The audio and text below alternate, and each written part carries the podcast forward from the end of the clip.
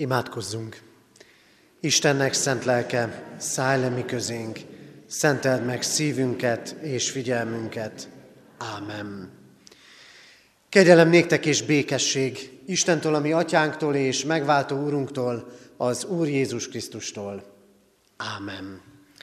Kedves testvérek, Isten tiszteletünk kezdetén a 67. Zsoltár első versét énekeljük.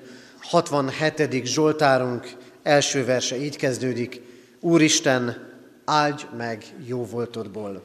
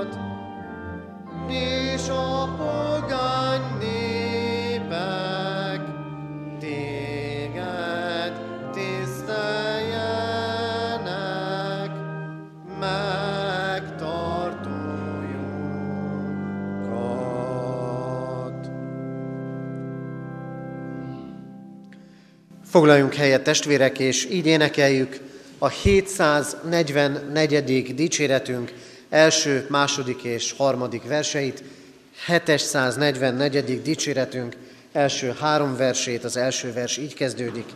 Mind jó, amit Isten tészen, szent az ő akaratja.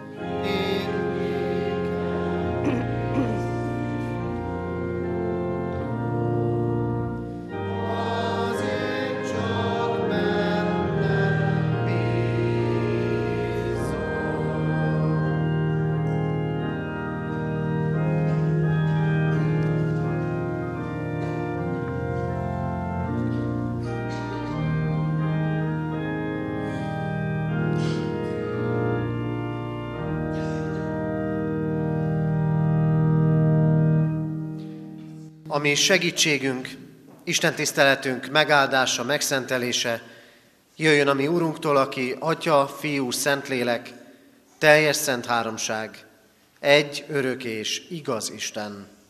Ámen. Hallgassátok meg, testvérek, Isten ígéjét, a Zsoltárok könyve 16. részéből így szól hozzánk. Dávid bizonyságtétele. Tarts meg engem, Istenem, mert hozzád menekültem. Ezt mondom az Úrnak. Te vagy az én Uram, rajtad kívül nincs, ami jó nekem. A szentekben, akik a földön élnek, és a dicsőségesekben telik minden kedvem. Sok fájdalmuk lesz azoknak, akik máshoz csatlakoznak. Nem mutatok be nekik vérrel kevert italáldozatot, még nevüket sem veszem ajkamra. Uram, te vagy osztályrészem és poharam, te tartod kezedben sorsomat. Osztályrészem kies helyre esett, örökségem nagyon tetszik nekem. Áldom az Urat, mert tanácsot ad nekem, még éjszaka is figyelmeztet bensőm. Az Úrra tekintek szüntelen, nem tántorodom meg, mert a jobbomon van. Ezért örül a szívem, és újjong a lelkem, testem is biztonságban van. Mert nem hagysz engem a holtak hazájában, nem engeded, hogy híved leszálljon a sírba. Megismerteted velem az élet útját, teljes öröm van te nálad, örökké tart a gyönyörűség jobbodon. Amen. Isten szent lelket tegye áldását szívünkben az ő igének hallgatását és befogadását. A mai napra rendelt KT kérdés feleletek közül hallgassuk meg a Heidelbergi KT 116. kérdését és feleletét. A kérdés így szól, miért szükséges a keresztényeknek imádkozniuk? A válasz azért, mert ez annak a hálaadásnak legfőbb része, amelyet tőlünk Isten megkövetel. De azért is, mert Isten csak azoknak adja kegyelmét és szent lelkét, akik őt erre őszinte szívvel, szüntelenül kérik, és ezért hálát adnak neki. Imádkozzunk. Urunk, légy áldott azért, mert imádkozni tanítasz bennünket. Mert ahogyan, amikor gyermekek voltunk, és először csak egy-egy szót, egy-egy rövid mondatot mondtunk, ma pedig már folyékonyan tudunk beszélni, ugyanígy hosszú utat kell bejárnunk az imádság útján is. Talán egy-egy sóhajtól, egy-egy rövid, mindennapi szükséget betöltő kérdéstől indulva megtanultunk és tanulhatunk könyörögni lelki kincsekért, ajándékokért és áldásokért. Urunk, köszönjük neked mások bizonságtételét. Azoknak szavát, akik, akiknek üzenete visszhangra találhatott kegyelmedből lelkünkben. És köszönjük azt, hogy ma is azért készítettél találkozást veled, hogy meghalljuk szavadat, hogy erőt merítsünk igédből, hogy épüljön hitünk, hogy még inkább elkötelezettek és bátrak legyünk a Te utadon járva. Urunk, megköszönjük neked életünket, megköszönjük mindazt a jót, amiben részesítettél bennünket, köszönjük mindazt, amiben megtartottál, amiben előrébb juthattunk, akár az elmúlt héten is. De megvalljuk, Urunk, védkeinket is, hogy tetteink és szavaink nem mindig voltak méltóak Te hozzád. Kérünk Krisztusért, bocsáss meg nekünk. És kérünk, hadd legyen most kész a mi lelkünk, a mi szívünk, egész valunk arra, hogy egészen rád figyeljünk, hogy igéddel és lelkeddel betöltekezzünk. Ezért kérünk, jöjj, szólj, taníts minket az élet útjára. Ámen. Kedves testvérek, Isten igének hallgatására készülve a 201. dicséret első versét énekeljük. 201. dicséretünk első verse így kezdődik. Urunk Jézus, fordulj hozzánk! Az ének alatt várjuk szeretettel a gyermekeket a gyermekisten tiszteleti közösségben.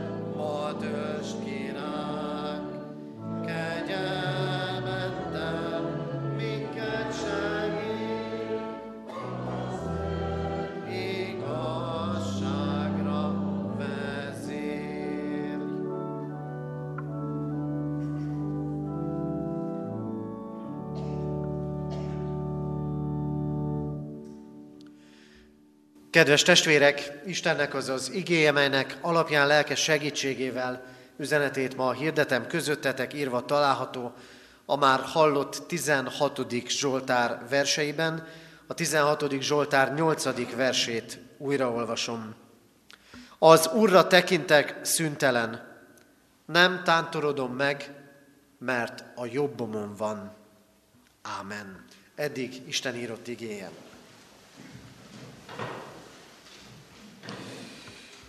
Kedves testvérek, a 16. Zsoltár a Bibliaolvasó kalóz szerint a mai napra rendelt Zsoltárunk. Dávid király bizonyságtétele. Dávid király bizonyságtétele egy olyan időszakból, amikor nehéz helyzetet kellett átélnie. Volt ilyen bőven az ő életében, nem tudjuk, hogy ez éppen melyik történet.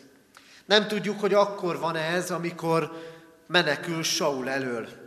Immáron felkent királyként, de még mai fogalmaink szerint nem trónra lépett királyként.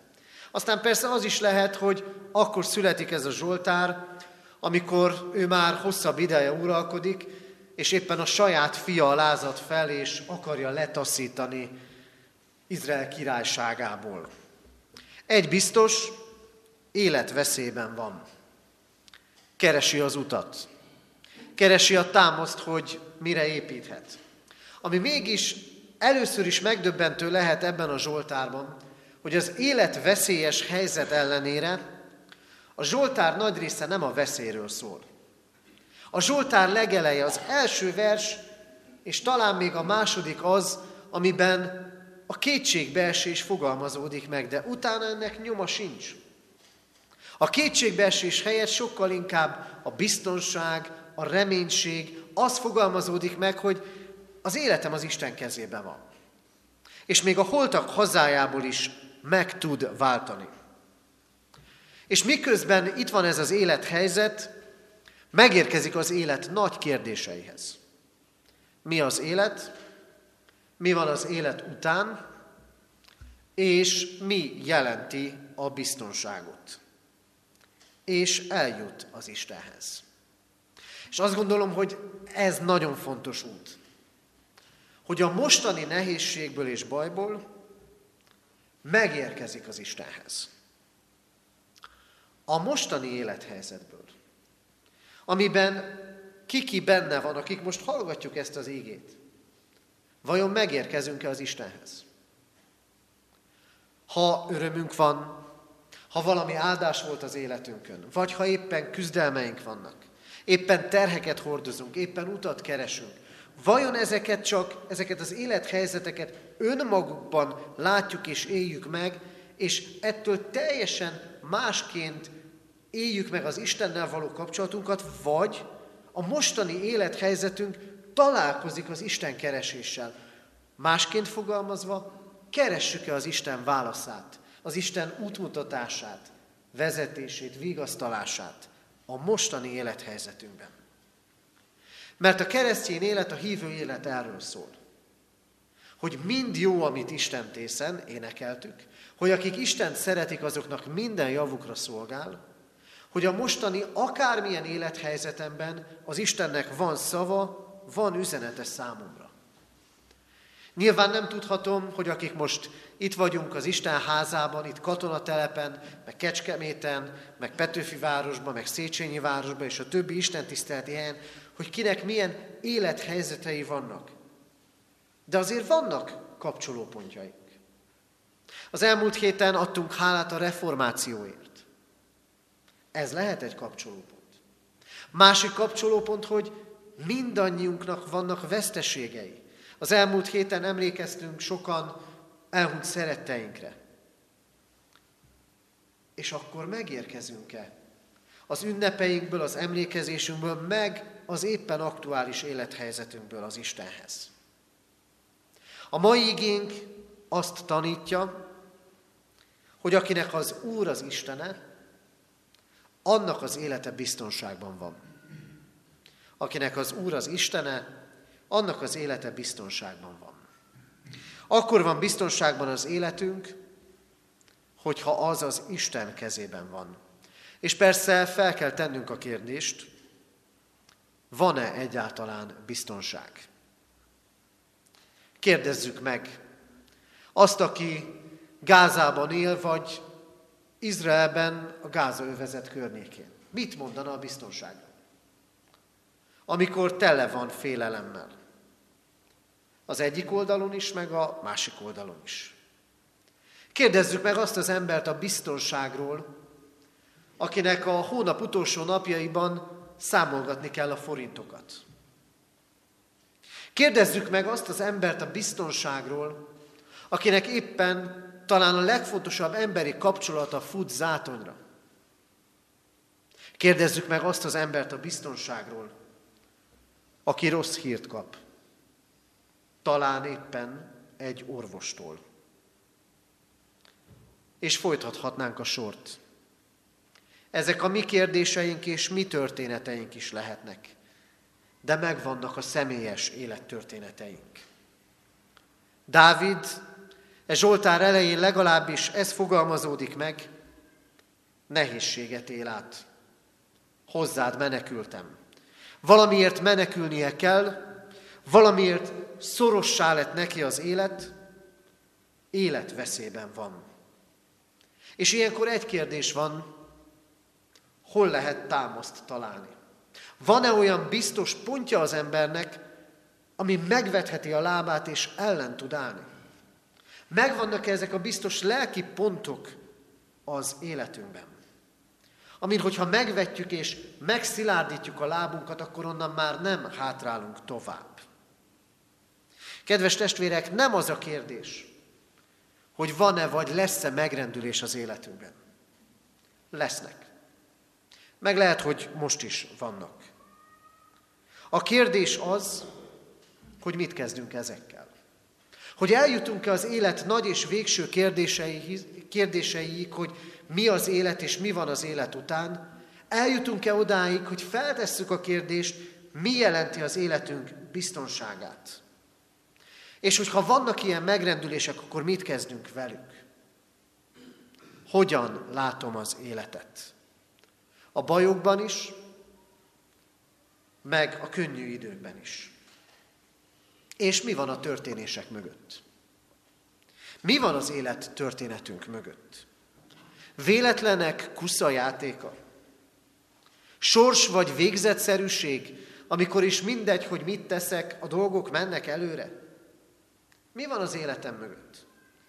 Az én döntéseim mögött? Mi az, ami még befolyásol? Más emberek indulata, viselkedése jó vagy rossz irányba? A kiszolgáltatottságot élem meg? Vagy hívő keresztény emberként magam is tudom azt mondani, amit Dávid mond bizonyságtételként.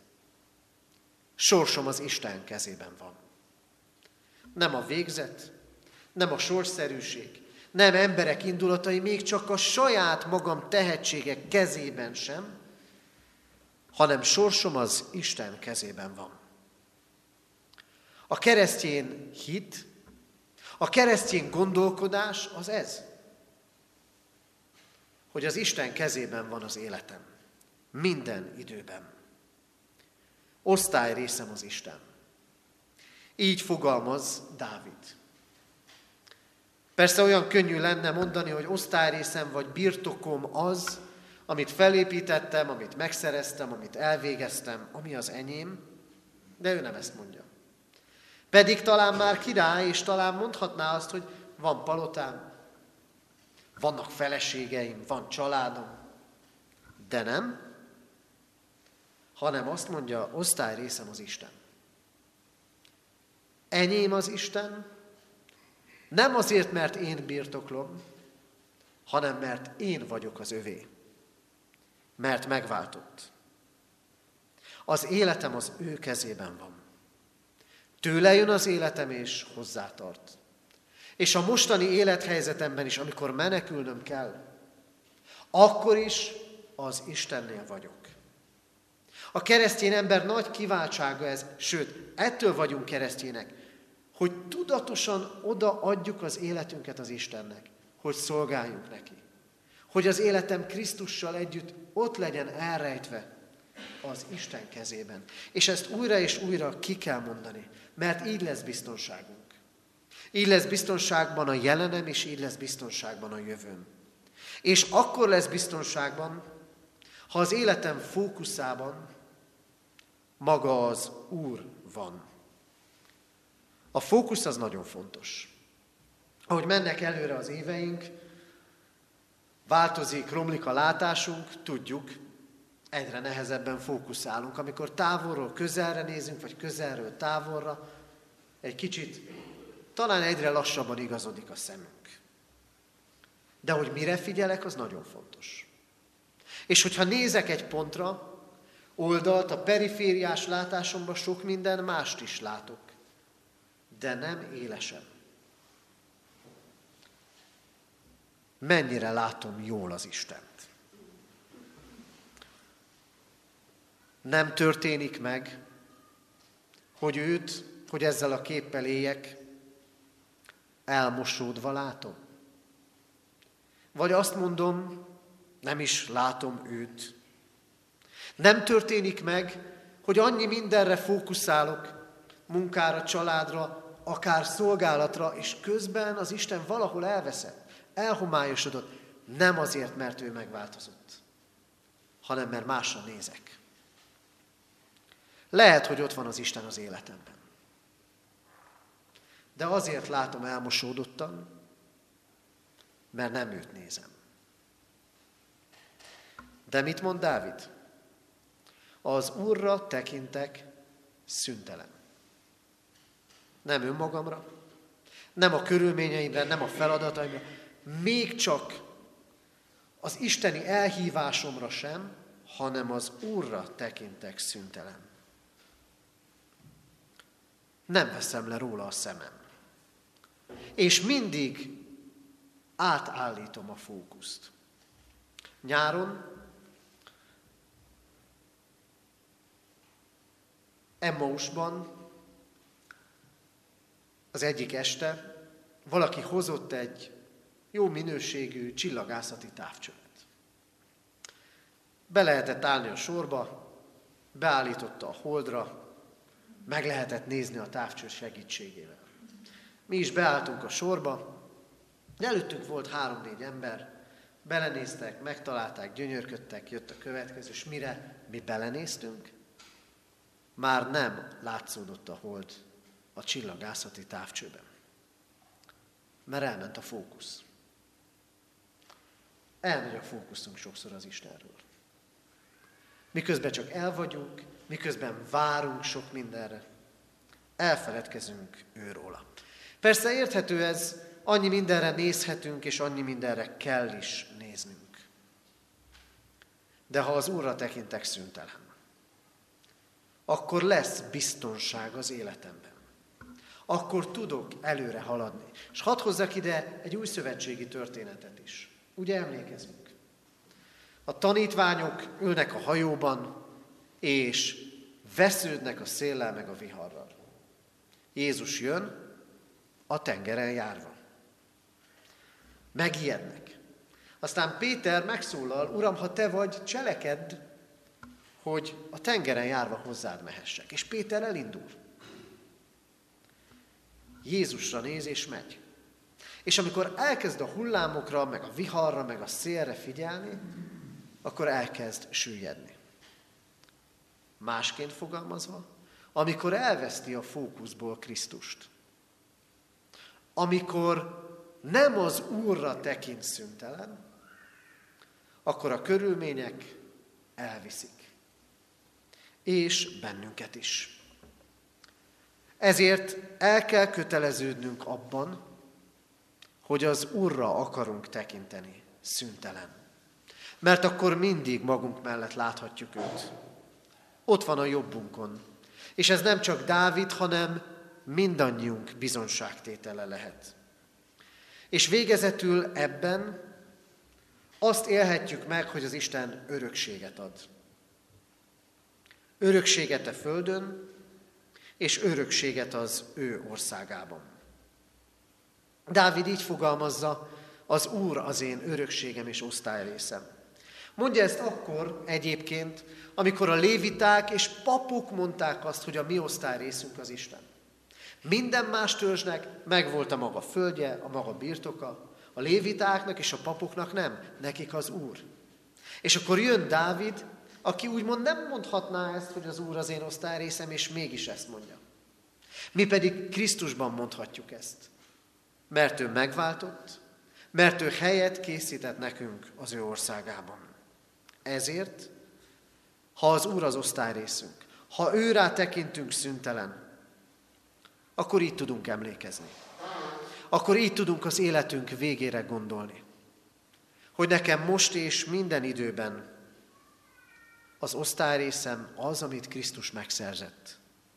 Az örök élet az ő országában. Ezért nekünk, mai keresztényként nem kell fölülni erre a nyugati, új hullámos, október végi ünneplésre, ahol tréfát csinálnak a halából, ahol ijesztgetnek, mert ez nem keresztény válasz. A keresztény válasz az, hogy reménységünk van. Örökségünk az Isten országában. És örökségünk a Földön is. Mert megadja azt, amire szükségünk van. És mert Krisztus azt mondja, boldogok a szelidek, akiknek élete Krisztus kezében van biztonságban, mert ők öröklik a földet. Kedves testvérek, bármennyire is azt hitte az emberiség, eljöhet az az idő, amikor tudjuk szavatolni a biztonságunkat. Azzal kell kint keservesen szembesülnünk, hogy ez nincs így. Mert a magunk kezébe akartuk venni az életünket, ahelyett, hogy a világot megtartó Isten kezébe tettük volna le azt. De ha az életünk Isten kezében van, akkor biztonságban van. Tegyük le hát az ő életébe, és akkor van jelenünk és van jövőnk ezen a világon és az örökké valóságban. És adja Isten azt, hogy törekedjünk erre. Ő legyen a fókuszban, vagyis az Úrra tekintsünk szüntelen, mert ő a jobbunkon van. Így legyen. Ámen. Isten üzenetére válaszul a 744. dicséretünk 6. versét énekeljük. 744. dicséretünk 6. verse így kezdődik. Mind jó, amit Isten tészen, mindörökké ezt vallom. thank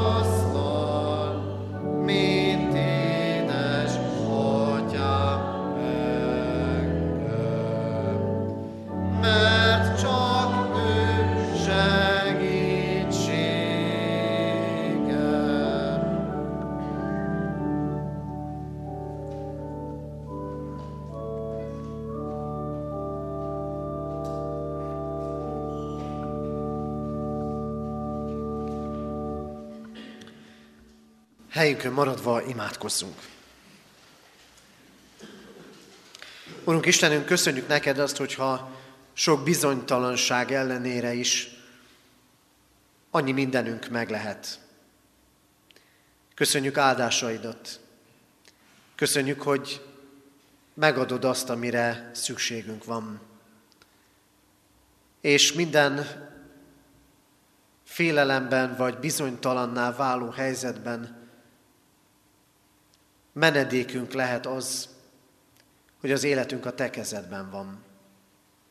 Szeretnénk, Urunk, így egészen átadni önmagunkat neked. Urunk, kérünk, bocsáss meg nekünk, ha olyan sokszor eltűnik a fókuszunkból a Te nagyságod. Megfeledkezünk rólad. Ott vagy valahol az életünk perifériáján, de nem a középpontban. Annyi minden, még akár jó dolgok is kerülhetnek a helyedre, de mi megértettük ígédből, Urunk, hogy ez nincs így jól. Szeretnénk, Urunk, rád tekinteni szüntelen, és ebben a rád tekintésben megélni azt, hogy minden köréd rendeződhet, és mindent tőled kaphatunk meg, és így tudhatunk biztonságban. Urunk, kérünk ezért légy reménységünk, akkor is, amikor a földi életről gondolkodunk, és akkor is, amikor az eljövendőre tekintünk. Köszönjük, hogy Te vagy az örökségünk, és Krisztusban Te készítettél örök országot nekünk is. Addurunk, hogy ezzel a hittel és bizonyossággal követhessünk Téged. Urunk, rád bízzuk önmagunkat, hivatásunkat, családunkat, szeretteinket, mindazokat a dolgokat, amik fontosak nekünk. Rád bízzuk, Urunk, a betegeket, a gyászolókat, a megrendülteket, a terheket hordozókat. Légy az ő biztonságuk. Imádkozunk, Urunk, azokért, akik lelkükben, kapcsolataikban hordoznak békétlenséget. És imádkozunk azokért, Urunk, akik háborús vidékeken élnek ezen a világon. Hozzurunk, kérünk békességet. És imádkozunk, Úrunk, a mi egész gyülekezetünkért, annak hitvallásáért, bizonyságtételéért, és könyörgünk az előttünk lévő presbiter és főgondnok választásért. Kérünk, Urunk, legyen meg a Te akaratod. És könyörgünk hozzád, légy a mi népünknek, légy az emberiségnek megtartója, és könyörülj a Te egyházadon, szerte a világon, hogy betölthesse tőled kapott küldetését. Könyörülj rajtunk, Urunk, és kérünk, hallgass meg csendben elmondott személyes imádságunkat. Ámen.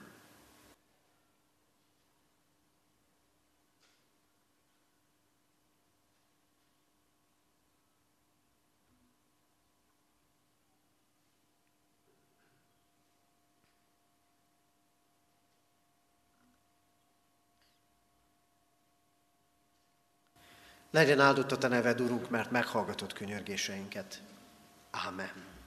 Fennállva imádkozzunk, ahogy a mi Urunk Jézus Krisztus tanított bennünket. Mi, Atyánk, aki a mennyekben vagy, szenteltessék meg a Te neved. Jöjjön el a Te országod, legyen meg a Te akaratod, amint a mennyben, úgy a földön is. Minden napi kenyerünket add meg nékünk ma, és bocsáss meg védkeinket, miképpen mi is megbocsátunk az ellenünk védkezőknek. És ne vigy minket kísértésbe, de szabadíts meg a gonosztól, mert tiéd az ország, a hatalom és a dicsőség. Mindörökké. Ámen. Hirdetem az adakozás lehetőségét, mint Isten tiszteletünk háladó részét. Fogadjátok Isten áldását, Istennek népe, áldjon meg téged az Úr, és őrizzen meg téged. Világosítsa meg az Úr az ő arcát rajtad, és könyörüljön rajtad. Fordítsa az Úr az ő arcát reád, és adjon néked békességet. Ámen. Foglaljunk helyet, testvérek, és a hirdetéseket hallgassuk meg. Heti alkalmainkat hirdetem. Holnap délután kettő órától a kézi munkakör összejövetelét tartjuk a gyülekezeti teremben. Még mindig tészta készítéssel készülnek az asszonytestvérek a karácsonyi vásárra. Tehát holnap 2 órától kézi munkakör. Kedden 5 órától bibliaórai közösségben lehetünk együtt, ugyancsak itt a katonatelepi gyülekezeti teremben. Csütörtökön 10 órától pedig nőszövetségi bibliaóra lesz a Tótendre teremben. Ahogyan hirdettük is már, jövő vasárnap nem tartunk istentiszteletet itt katonatelepen sem, és sehol máshol csak a 9 óra istentiszteletet tartjuk majd meg, a választói közgyűlés miatt. Erről majd még hallhatunk a hirdetések későbbi részében. Imádkoztunk az elmúlt héten eltemetett Pap Sándor 74 esztendős korában elhunyt testvérünk gyászoló hozzátartozóiért. Halottaink vannak, Bene Miklós 82 évet élt, temetése kedden 3.12-kor a köztemetőben lesz. Illés Gábor 93 esztendőt élt, Temetése ugyancsak kedden lesz, délután egy órakor a köztemetőben.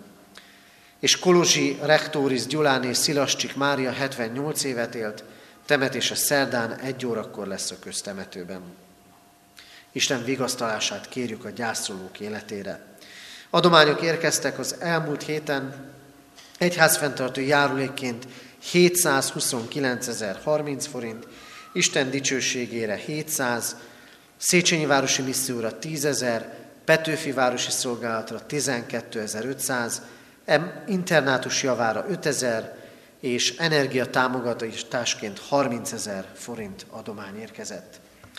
Eheti ima témaként hordozzuk imádságban a főgondnok jelölteket, és kérjünk bölcsességet a választói közgyűlés résztvevőinek a bölcs választáshoz.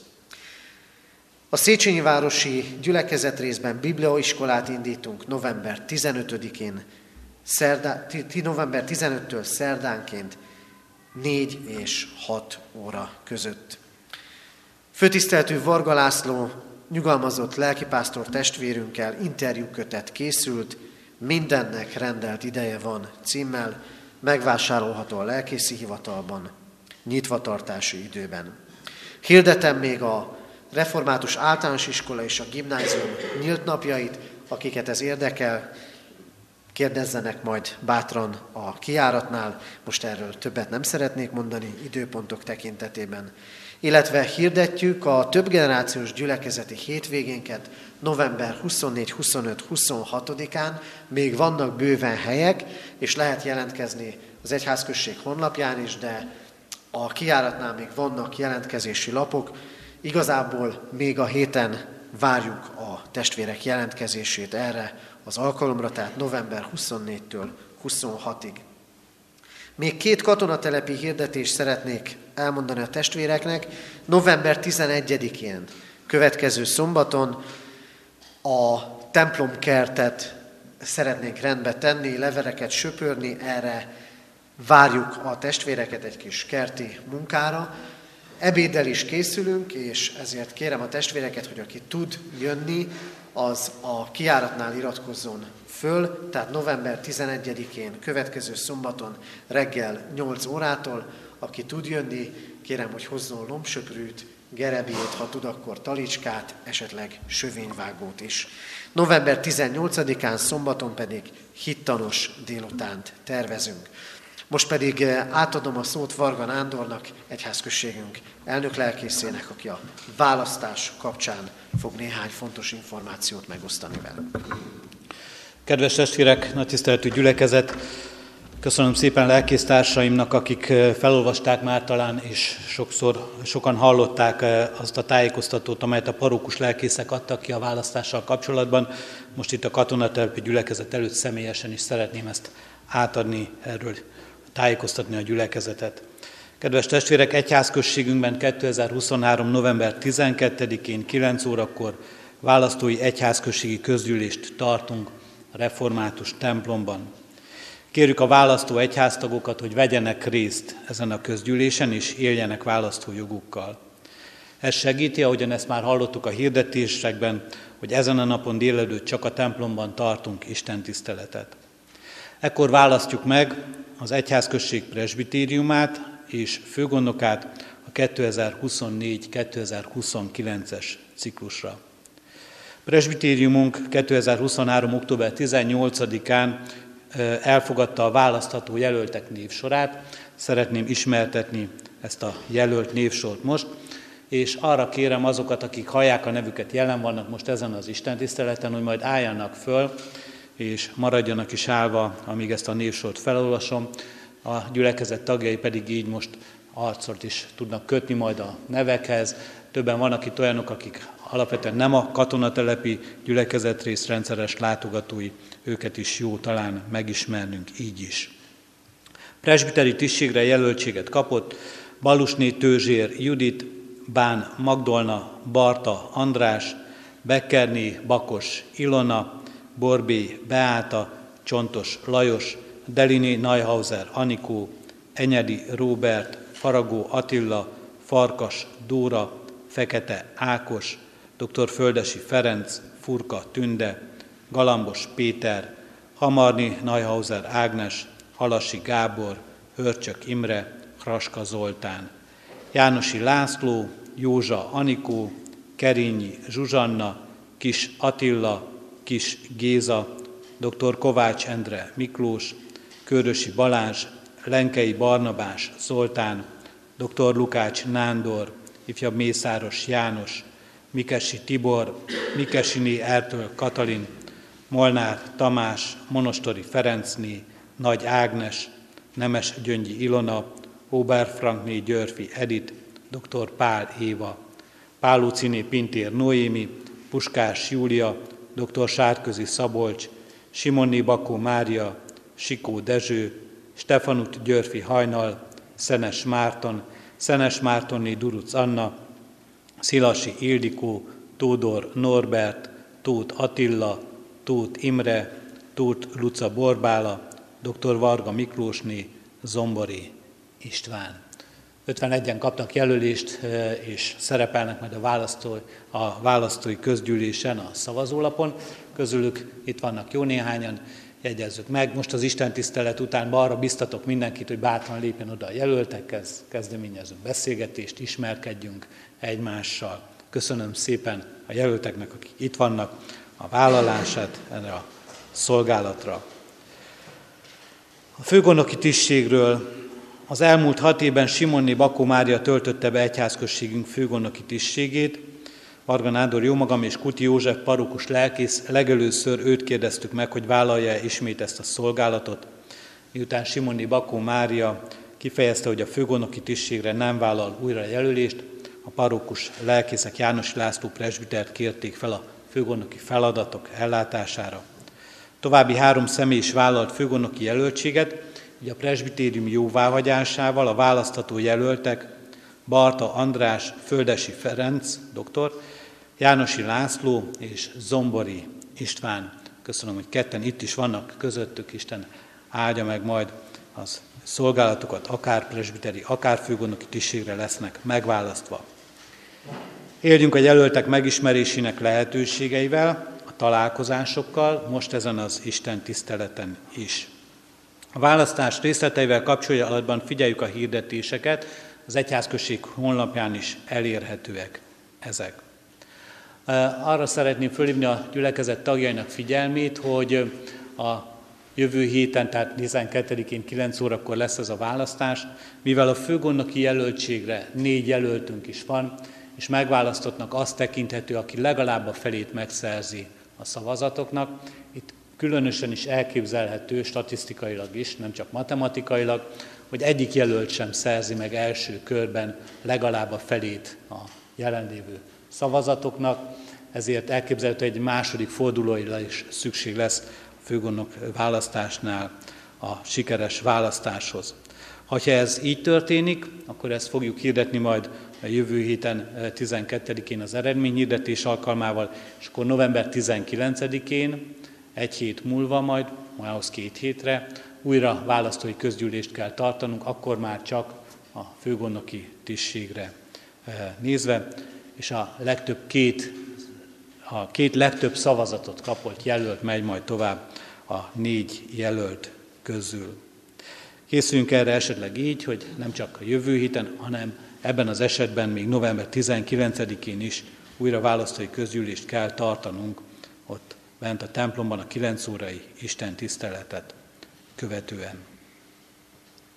Szeretném hirdetni majd, hogy figyeljük a kis füzetben, a honlapon megtalálható választói útmutatót, és így készüljünk, ott részletesen is el fogjuk ezt mondani, de nagyon fontos, hogy például az 51 presbiter jelöltből majd csak 40 főre szavazhatunk, mert 40 fős a presbitérium létszáma, négy főgondnok jelöltből pedig csak egyet választhatunk meg, nincs lehetőség többes szavazásra. A jelölésnél erre volt lehetőség, a választásnál már erre nem. Ezt ott a választói közgyűlésen részletesen fogjuk ismertetni.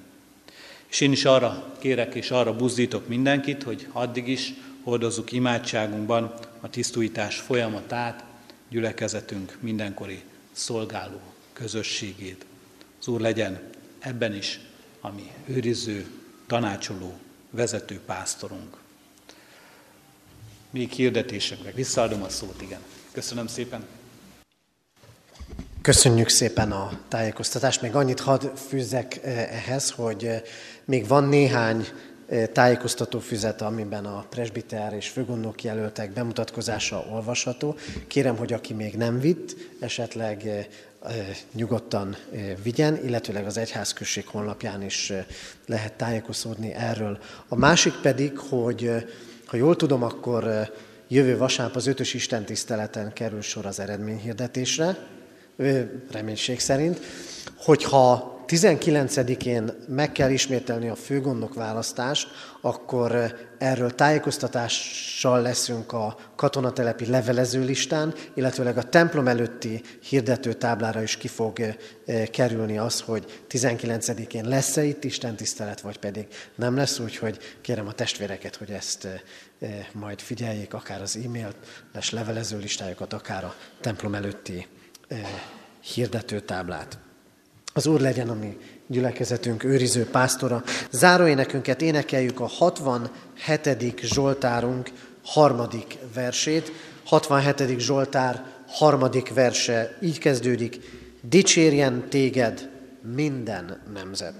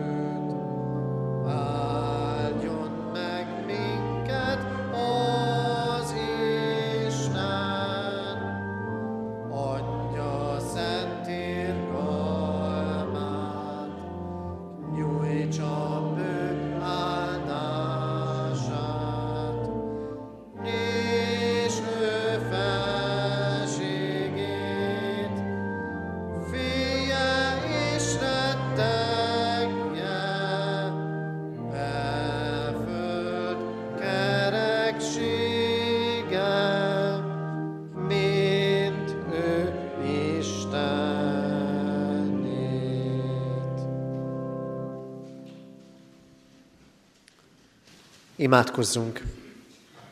Hűséges Jézusunk, tégy minket a Te szófogadó tanítványaiddá.